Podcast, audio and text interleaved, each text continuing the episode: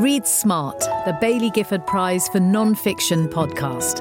This podcast is generously supported by the Blavatnik Family Foundation. Hello and welcome to Read Smart, the official Baillie Gifford Prize for Nonfiction podcast with me, Razia Iqbal. This podcast is generously supported by the Blavatnik Family Foundation, and in this episode we're going to be hearing about the much-anticipated long list, which was announced on the 10th of September with 13 books on the list. And we're going to be talking about this brilliant and diverse list of non-fiction, book by book, with three of this year's judges. Before all of that, for those who haven't heard the list, here it is again.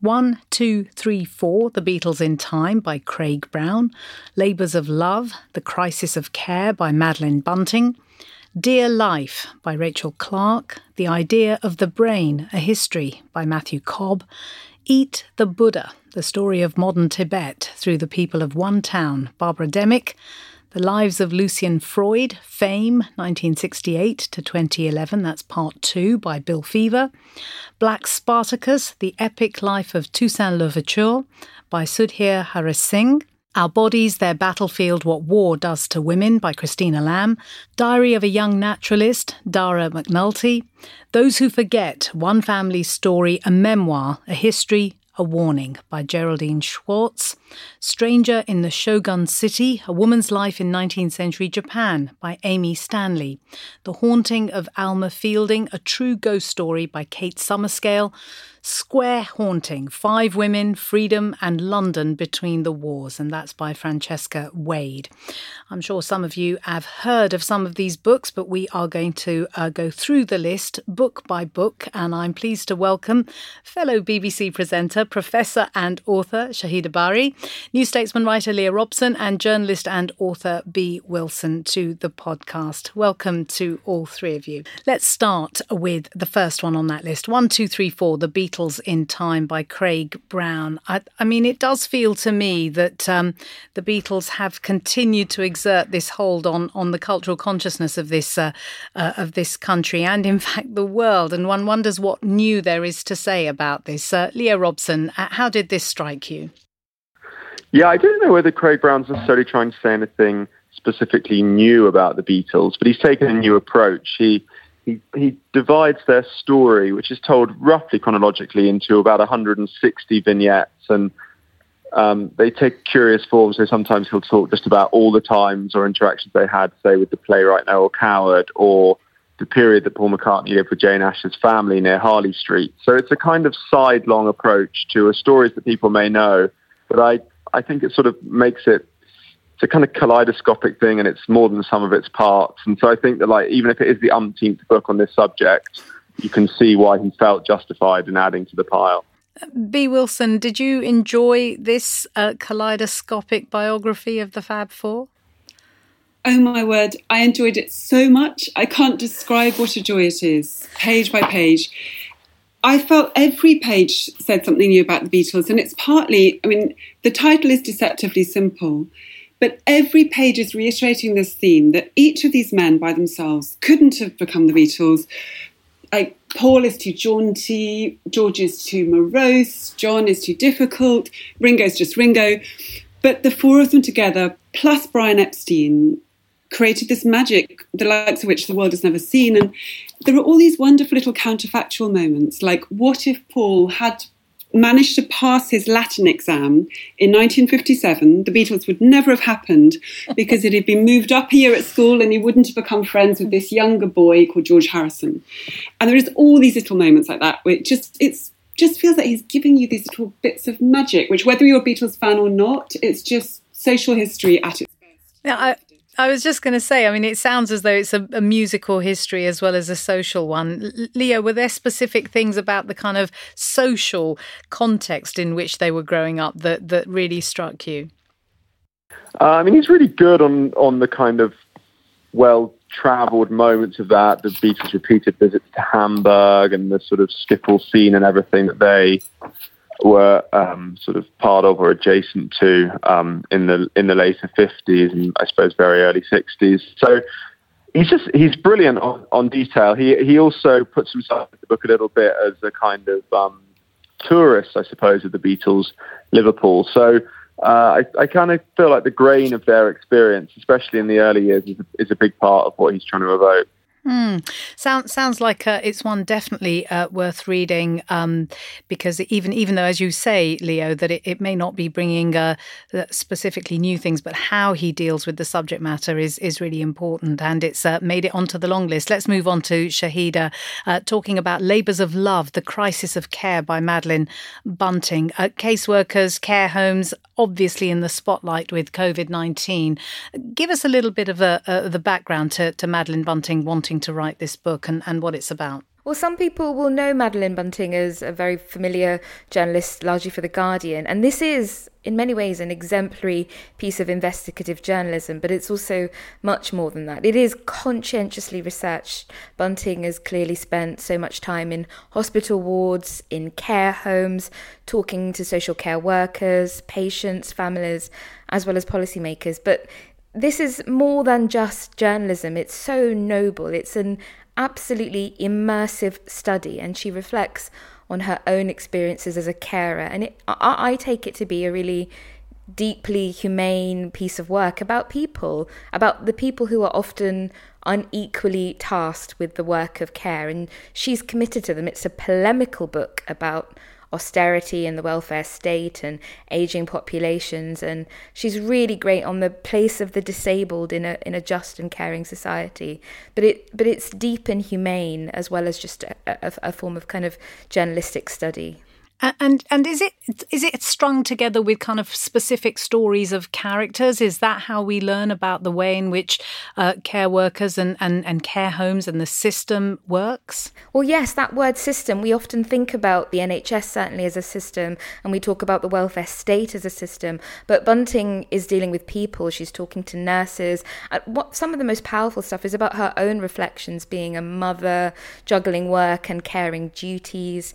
I think it's such a particular and specific form of work from her, and timeliness isn't one of the named benchmarks by which we judge this prize, and often we're looking for timeless works, but I think this is both of those things. It will speak to our COVID-19 times, but it's clearly the product of much longer reflection about the crisis in our hospitals and our care homes and systemic flaws and inequalities. It's really powerfully researched and powerfully argued. Well, let's stay with you, Shahidha, and talk about the next book, Rachel Clarke's Dear Life, because this deals with palliative care, and Rachel Clarke is a doctor who worked on the front line and then chose to do something really quite different, and that again was prompted by something personal for her.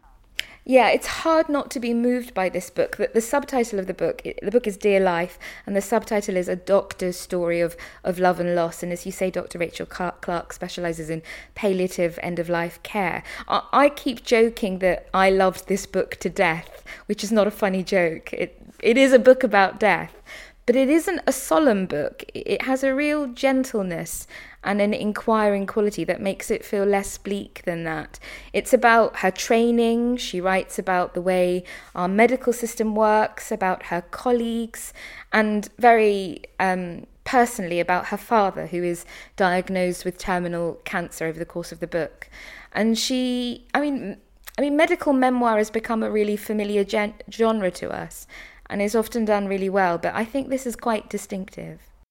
I mean, I wonder about the importance currently as well about talking about dying, and that we often don't, and culturally it's a really difficult area for us to explore. Yeah, she has obviously she has real candour about this, but also she's candid about the difficulty of it, even as a practising doctor working in palliative care, how hard it is to confront life and death. And of course, if you're reading this book now, so many of us are confronting the matter of life and death for the first time, many of us, because of this pandemic. And I think that means that this book might really mean something to many people who read it. I think the thing I take from it is that you understand how impossible it is to be in the business of caring for the end of life, as Dr. Clarke is, without also being a human being yourself too, and feeling it. Is it also a book that's full of individual characters and stories of the people that she has met and perhaps even cared for? Yeah, I mean, in some ways that would make it sound like it resembles the Bunting book, and they certainly have things in common, but they have such a different tenor, a different tone. But yeah, I think she talks about her patients, she talks about her colleagues, she talks about her father, and the other character in the book, not to talk about it as though it's a piece of fiction, but it's her. She is this intelligent, analytical person who is unashamedly emotional and literary.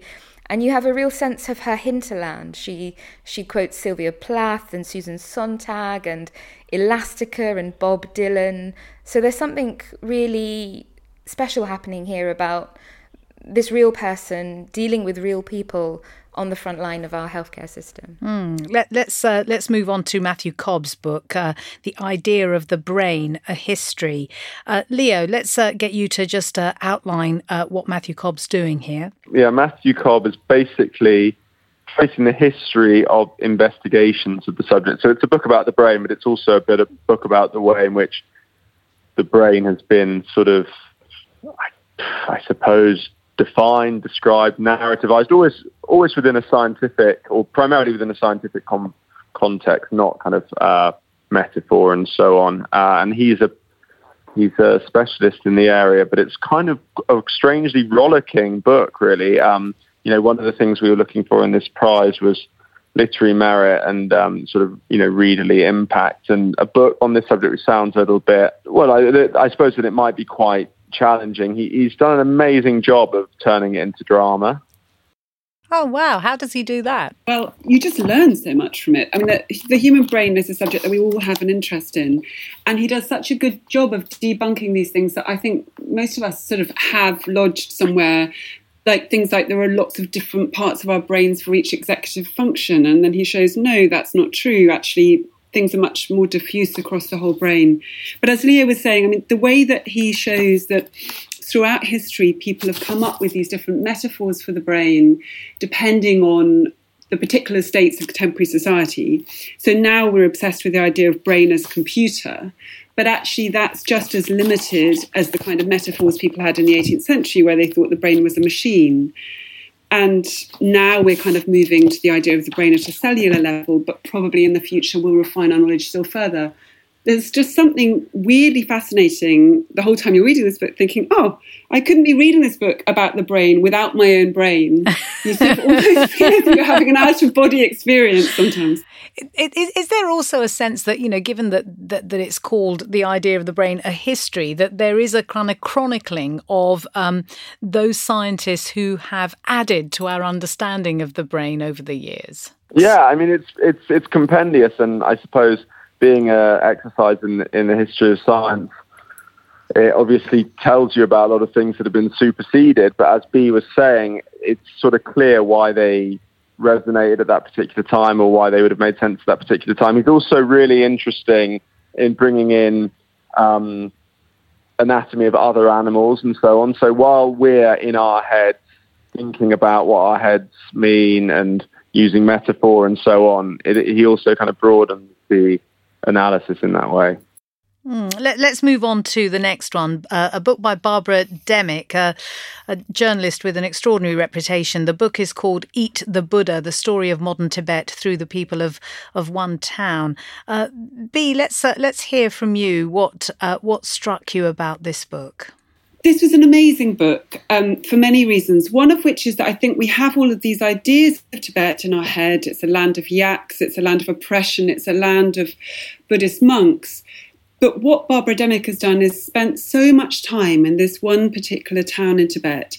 She just gives you a sense of what people's lives are actually like at an individual level, whether it's a school teacher who starts off as a perfectly normal, conventional man teaching middle school, and ends up almost accidentally becoming a radical dissident who finds himself in the dead of night putting up posters saying Free Tibet, or whether it's the whole rash of people committing self-immolation out of utter desperation. But she gives you these wonderful senses of juxtaposition. So on the one hand, modern Tibet is the place where people wear blue jeans, they use iPhones, On the other hand, they are constantly living under oppression and a lack of freedom. And she quotes some guy in the final chapter who's a Tibetan businessman who says, I have two homes, I have multiple phones, I have cars. What I don't have is my own freedom. Oh, that's pretty powerful. She is known as a journalist who is interested in deep research. And this sounds like a book where you said that she spent a lot of time there. This just sounds like a book that is absolutely rooted in the kind of solidity of having spoken to many, many people. That's a really good way of putting it. There's a real modesty to the way that she writes. You're not feeling that she's coming across as some omniscient narrator. She's just allowing these voices to be heard. I wonder about the writing of this as well, because Leo was saying that, you know, that when in judging this prize, you're looking for a book that reads really well, that's going to be compelling, whatever the subject is. Is this a book that is written really well? Because there is sometimes an issue with journalists writing books that you just kind of go into just journalese too easily. I'm imagining, I've read one of her books, and I'm imagining she would not do that. She really doesn't do that. It's history. It's beautifully written as well, that you get a sense of the sounds, the smells, the textures of Tibet. You can sort of picture the butter in the tea that people are drinking. But at the same time, it's a deeply serious book. And you come away from it thinking, I mean, just what a tragedy Tibet is. I mean, this place where so many people were slaughtered, and it's still not free. Sounds like definitely one that I would like to read. Let's move on and go to Leo, talking about Bill Feaver's part two of The Lives of Lucian Freud, Fame, 1968 to 2011. Now, I've read the first part of this, and it really was an extraordinary book. And I wonder about the second part, because it's probably the one that most people will know most about Freud, because the early years, you know, maybe people will just be learning things about him, even though he's such a well-known figure. How rollicking a read is this one, Leo? This is a phenomenal book. It's very, very, very enjoyable. And as you say, William Feaver has to engineer a kind of gear change in this book, because in the first volume, he wasn't writing about an international sensation.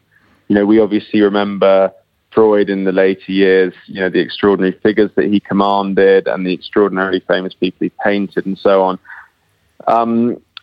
It's clear that, you know, that was very much a product of the years that he's dealing with here, which is basically the last 40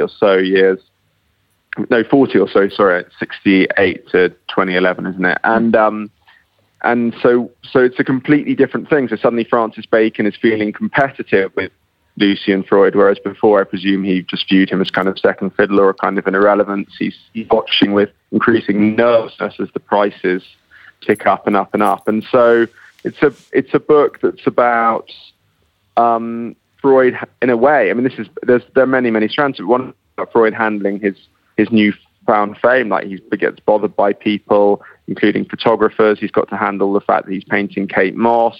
He has this new gallerist agent William Acquavella, who's making him into a much more internationally recognised figure. But all the while, and this is one of the things that makes this book special, he's talking on the telephone, sometimes in person, to William Feaver, who's now the biographer. Now, obviously, that wasn't the case in parts of the book that took place in the 20s and 30s and 40s.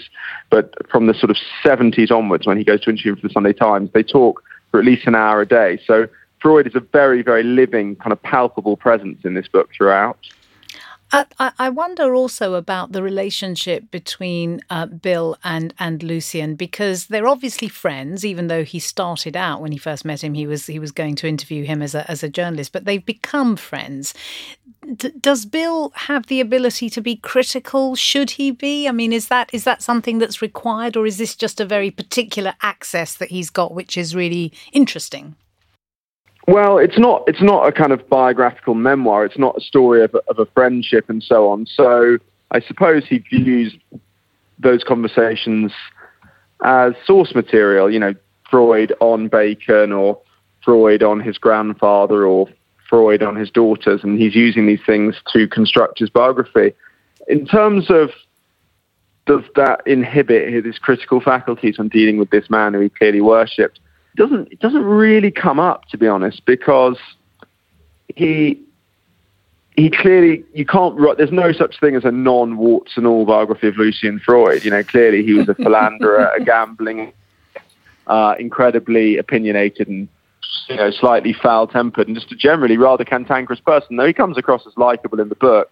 I would say he probably errs on the side of, you know, not moralizing about Freud. And obviously it's strange to read the second volume of a biography in this way, because a lot of the psychology, at least the formative stuff, well, you know, appears in the first 100 pages. And now we're at, you know, we start at page 600 and go to page 1100 or whatever. But I think there's nothing overtly critical, you know, in it. But I also couldn't imagine that there are things that are kind of disguised from us, because as I said before, it's sort of priced into the subject matter. So this is Bill's second appearance on the long list, and he was shortlisted last year. So we'll see what happens this time round. I expect he's very pleased to be on the long list. Black Spartacus: The Epic Life of Toussaint Louverture is next, by Sudhir Hazareesingh, and we're going to speak to Bee about this. Bee, tell us first of all about those people who don't know who Toussaint Louverture was. Just put the book into context for us. Yeah, so one of the criteria that judges were looking at is how meaningful is this book, and the fact that I'm having to explain who Toussaint Louverture is reason enough to have the book on the list. It's actually also a fantastic book in its own right by Sudhir Hazareesingh. Toussaint Louverture, amazing life, probably one of the most significant figures, not just in 18th century history, but in history altogether. Born a black slave, becomes emancipated, ends up leading the slave revolt in Saint-Domingue. And if you look at the values of the French Revolution, which he was inspired by, you know, they have liberty and equality, but he adds to that the fraternity of black citizens, manages to become the governor of Saint-Domingue, and then just leads such an action-packed life that it's kind of, Sudhir Hazareesingh really has his work cut out just to fit it all in. He's a diplomat. He's constantly trying to ward off the British, trying to deal with the French. He's a statesman. He's a brave warrior. He's a leader. He's a kind of mystery as well, because he's so good at kind of pulling the wool over his enemies' eyes. It's a truly, truly exciting work of history. You come away from it just thinking, Toussaint Louverture, what a man. We all need to have heard of him. And it's also an astonishing work of archival research. In order to tell the story of Toussaint Louverture, you know, Sudhir Hazareesingh has to have been able to read multiple languages, go to multiple archives. Mm. Wow, that sounds incredible. So he really has scoured archives in France, in Britain, the US, and Spain, but not in, of course, Saint-Domingue is present-day Haiti, but not in Haiti itself. I can answer that question, because I've been in love with Toussaint Louverture for 20 years, and now everybody else will once they read Hazareesingh's biography. And one of the remarkable things is that, you know, he's found amazing archives in all sorts of places, but he's also dealing with the fact that the archive in Haiti was so scant and fragile. There's very little record there. So it's incredible detective work piecing this together. He finds out things about great aunts and half-sisters and adopted children. He pieces together this man's life, and as Bee said, what a man. He's handsome, he's intelligent, he's noble and good, and one of the most brilliant military strategists of all time, who dies, spoiler alert, in this most terrible, bleak condition. He ends up imprisoned in the bowels of a cavernous French castle on a freezing mountainside. Somebody needs to make a film of this life pronto, but in the meantime, you could read this incredibly well-researched and gripping book. Well, perhaps they will once they have read the book. Let's talk about Christina Lamb's book next with you, Bee. Our Bodies, Their Battlefield: What War Does to Women. Another book from a really remarkable journalist. Tell us about this one. Well, you need to be feeling very strong to read this one, because the subject is war rape, which is, there's no subject more horrific. But it's so important. I mean, she says near the beginning, I'm writing a book about rape in war. It's the cheapest weapon known to man. It devastates families. It turns young girls into outcasts. And it's almost always ignored in the history books. And what she does is she travels the world, speaking to women and girls, collecting their testimony. And it kind of builds and builds and builds, because her great theme is that you see over time that rape is not some horrible accidental thing that happens in an opportunist way after wars. It's actually a weapon of war, and it's used just as much by ISIS as it might be by the Buddhists of Burma, and it's this thing that's just, it's grotesque, it ruins women's lives, and then there's this silence about it. I mean, the final chapter shows you that there's almost total impunity for people who've committed these terrible crimes. So I think it's a really, really important book, but page after page, you do need to really brace yourself to keep going. She does apologise at some point, saying, I'm really sorry I've subjected you to this, but after all, what we're subjected to as a reader is nothing compared to what the women themselves have suffered. Yeah, I mean, I know Christina a little bit, and I've interviewed Denis Mukwege, who won the Nobel Prize for his work to end the use of sexual violence as a weapon of war in the DRC, and it just feels like this is a book that I don't really know why hasn't been written up until now, given how far back this practice goes. It's ancient, and it travels across all continents. And I mean, Amal Clooney is quoted on the front as saying it's a wake-up call. It really is. You just read this thinking, all of us are familiar with little bits of the stories, like the Boko Haram Nigerian schoolgirls being kidnapped, or maybe the treatment of the Rohingya women, which was quite recent and vivid in our minds from 2017. But what this book does is just tie it all together and show it happens again and again and again. And nothing is done about it. It's such an important story, and she tells it so well. Does she also give us analysis as to why she thinks it has been ignored? Because there have been, you know, the fact that the Yazidi woman and Denis Mukwege won the Nobel Prize for this particular work, and Amal Clooney, as you mentioned, you know, she was involved in defending the Yazidi women who were also raped. And I just wonder whether there is also an analysis of why it's ignored, whether it's something that is, you know, the systems that are in place in legal terms that stops this from having any kind of, making any kind of impact, that people are held accountable.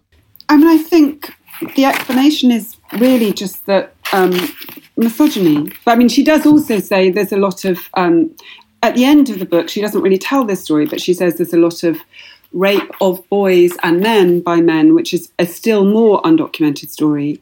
If the book has a flaw, I did really want a little bit more of a knitting together of how and why does this happen? How has it happened through history? What have the justifications been? But it's still an utterly incredible work of nonfiction. It stays with you for days afterwards. It haunts your dreams. You wish you hadn't read it, but you're glad that you did. Mm. Let's turn to you, Shahidha, and talk about Dara McAnulty's Diary of a Young Naturalist. Now, the backstory to this is quite extraordinary, because this is a book that's written by a 16-year-old. Tell us a little more. Well, I think this is perhaps the most unusual of our selection, and we talked about it at great length. It's just won the Wainwright Prize for nature writing, which endorses our judgment, I think. But it's more than nature writing. It's diary of a youth, a young person. It's a young person with autism who's writing their very specific experience. And again, autism is one of those conditions that has been written about before. We have much greater insight into it. But every account is particular and precise, and that applies to this as well. It's a story about a teenager being bullied at school, about leaving his childhood home and being uprooted and finding another home. It's about climate change. And it's the combination of all of these things, this kaleidoscope, that makes this a very particular and peculiar book. He has a real eye. I can see why the judges of the Wainwright Prize would elect him their winner. I don't know any teenagers who write about verdant lapis light illuminating a path through bluebells and hazels. He does that, and he has the kind of innocence and romance of childhood as well as the knowledge of a naturalist. And from what you've just the tiny little snatch that you just quoted, it sounds like he's a lyrical writer too. He is. He's and he's learning. That's the thing as well. He's learning prose style. He talks about the nature writers he loves and the poetry he's reading, and so you're walking with him as he's finding his voice. I think the thing that endures about this book that is more than just the romance of youth and the his dazzling eye is his urgency about climate change, about our ecological crisis. There's frustration and anger, the frustration of a young person living in a world where they don't feel like they have much control, and that has an effect of asking you what you're doing and whether you are living up to your responsibilities, because I think this writer is trying to enact a certain kind of sense of responsibility they feel towards their world, and that is a really enormous thing to take on, and I admired it, and I think many people will do so. Sounds very impressive, and what an achievement to have got onto this long list at the age of 16. Bee, let's turn to you to speak about Geraldine Schwarz's book, Those Who Forget, One Family Story, a Memoir, a History, a Warning. Tell us about this. Well, so the judges considered a number of excellent books on the subject of, so related to the Holocaust, and we agonised a bit.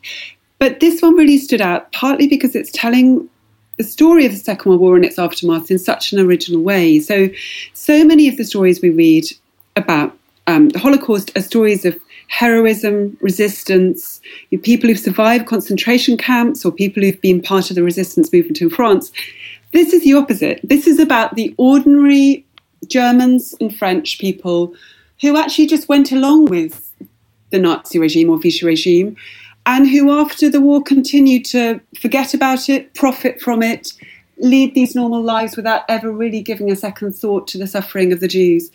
And there's something quite nonchalant and shocking about it. It's Geraldine's family is dual citizenship. She has a German father, a French mother. And some of the scenes that really stuck with me were things like descriptions of going round to spend time having coffee and cake at her German granny's house. And then you suddenly notice that the dining room has all of this rather fine furniture, which doesn't seem in keeping with the family's income. And then you realise it's all been bought up cheap from the Jews who disappeared during the war. And it's full of these quietly chilling moments that actually evil happens more from ordinary people who just don't want to really recognise what's happened, who just want to sweep it under the carpet, than it does necessarily from true monsters. And does she talk in the memoir about her family's confrontation of this past, or does that not happen? She does. She beautifully interweaves the really varying reactions of people in her family, from the grandparents' generation who are just kind of forgetting, silencing it, to her father who starts to question everything as a child, which she describes as being quite unusual for that generation in Germany. And she takes it all the way up to the present day and compares it to politics now and Donald Trump. And it is a kind of, as the subtitle says, a warning. She's trying to say it is so easy for the truth just to be kind of swept aside, not necessarily even by blatant lies, but just by people pretending that things never happen. It's kind of trying to say that what happened in post-war Germany is a kind of fake news avant la lettre. And what about, I mean, aside from Donald Trump, what about in Germany itself, the rise of the AfD? Yeah, I mean, half of the book is about Germany, really. Half is about France.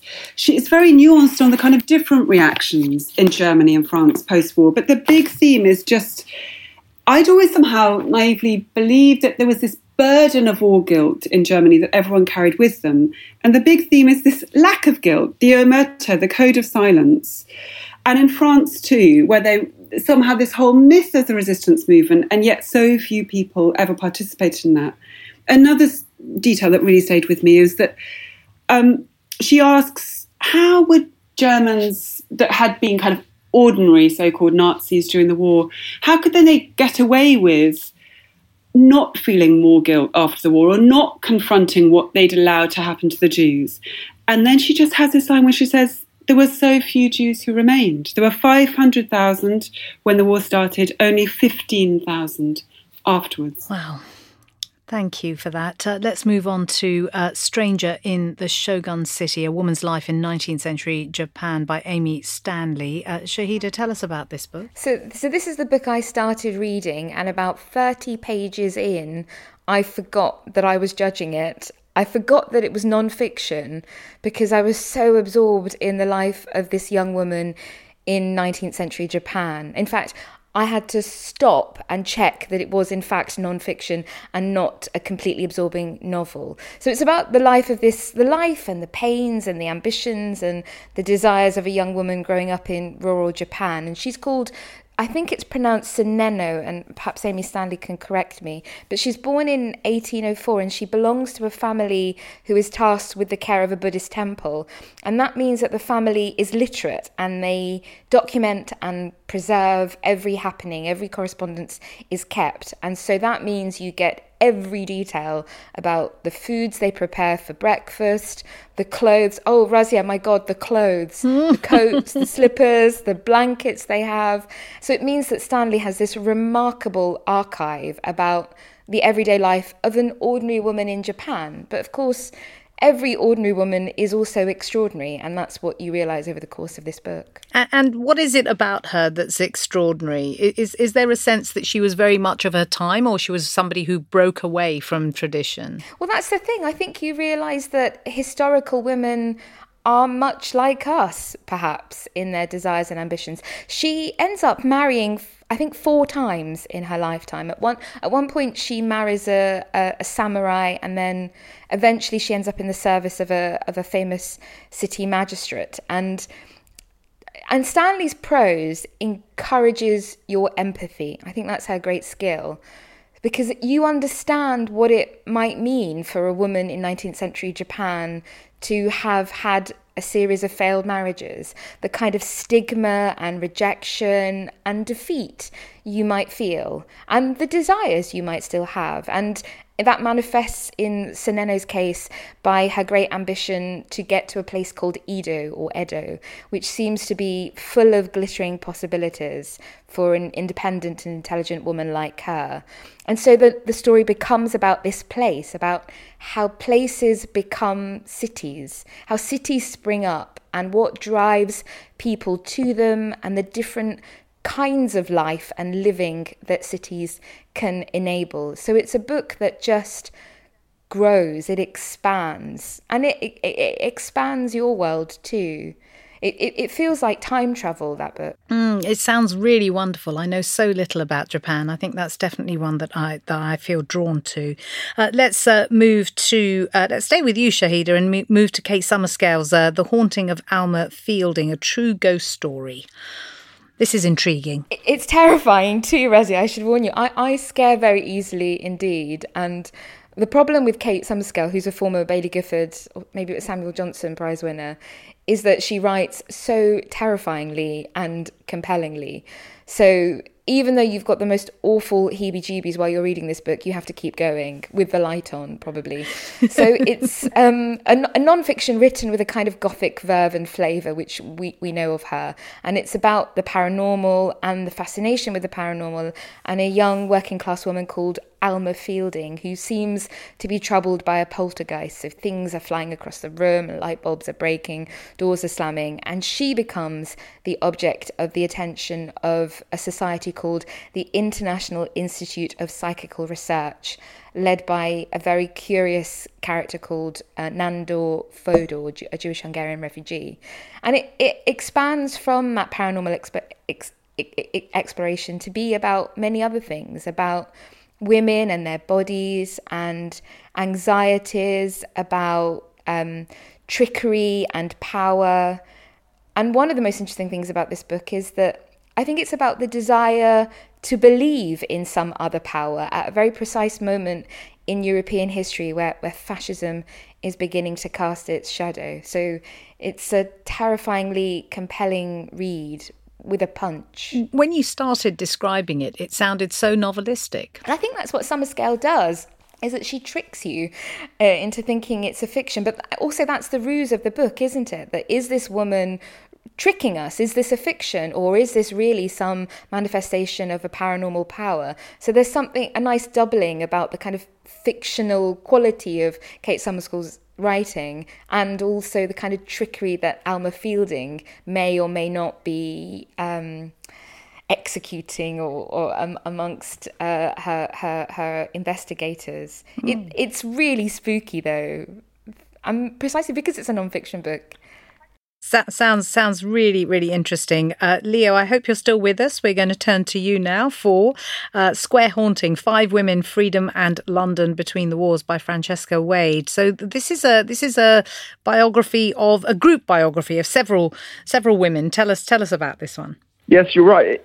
It's a group biography, certainly, but I suppose it differs from a lot of entries in that form, in that it's not seeking to portray one thing through different people, which is the model of prosopography. You know, you take an era and you do it through certain people, or you might do like bright young things in the 1920s. What Francesca Wade has done really is identified a common thread to five quite different people, and while we're in each case study, it's very much about that person. It's not about what it says about the other subject. It's not about what it contributes to an overall picture. The one thing that overtly unites the women, apart from being women, of course, and they're all intellectuals of a kind, is that they spent time living in Mecklenburg Square in Bloomsbury, and that's the sort of the title, Square Haunting. And so she moves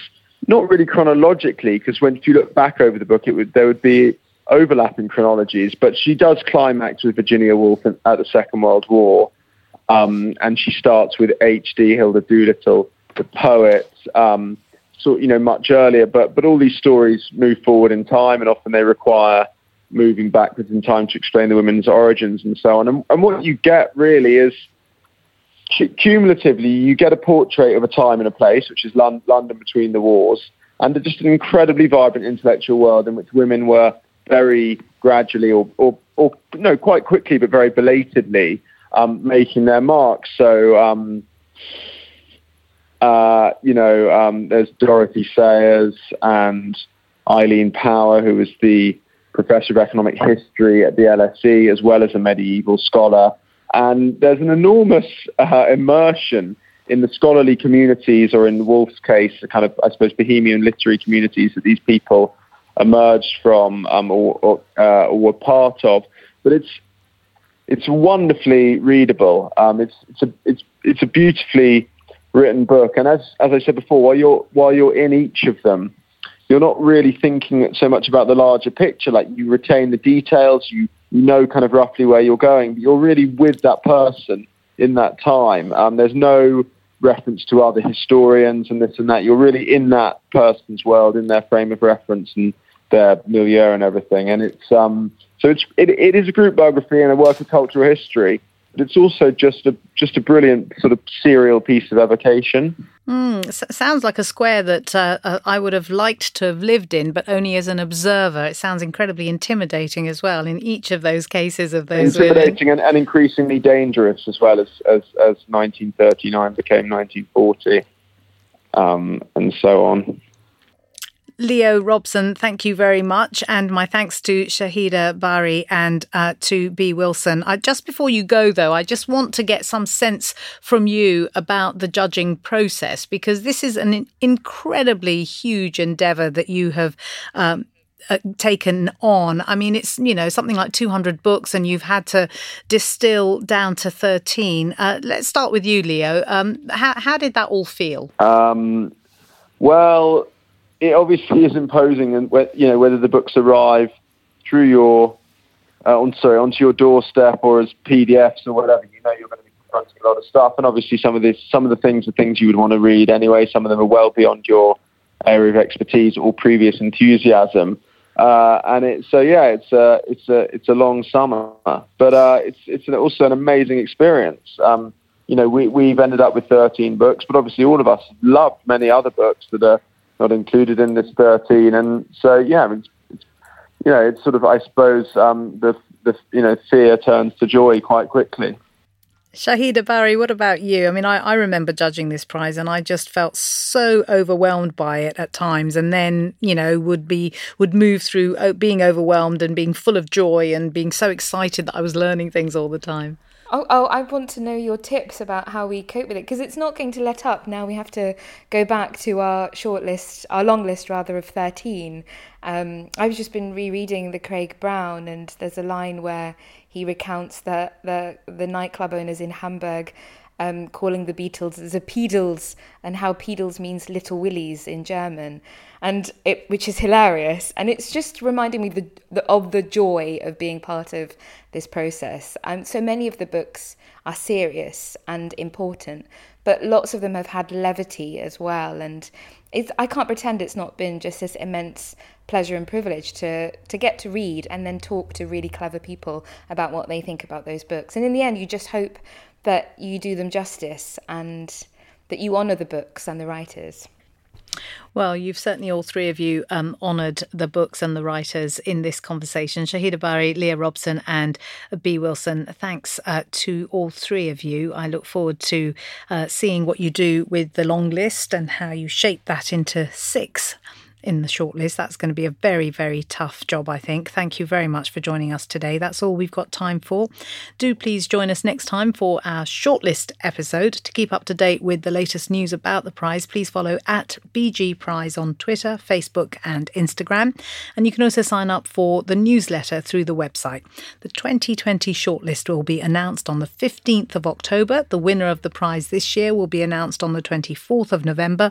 My thanks to the Blavatnik Family Foundation for their continued support of this podcast. Until the next time, bye-bye. Read Smart, the Baillie Gifford Prize for Nonfiction podcast. This podcast is generously supported by the Blavatnik Family Foundation.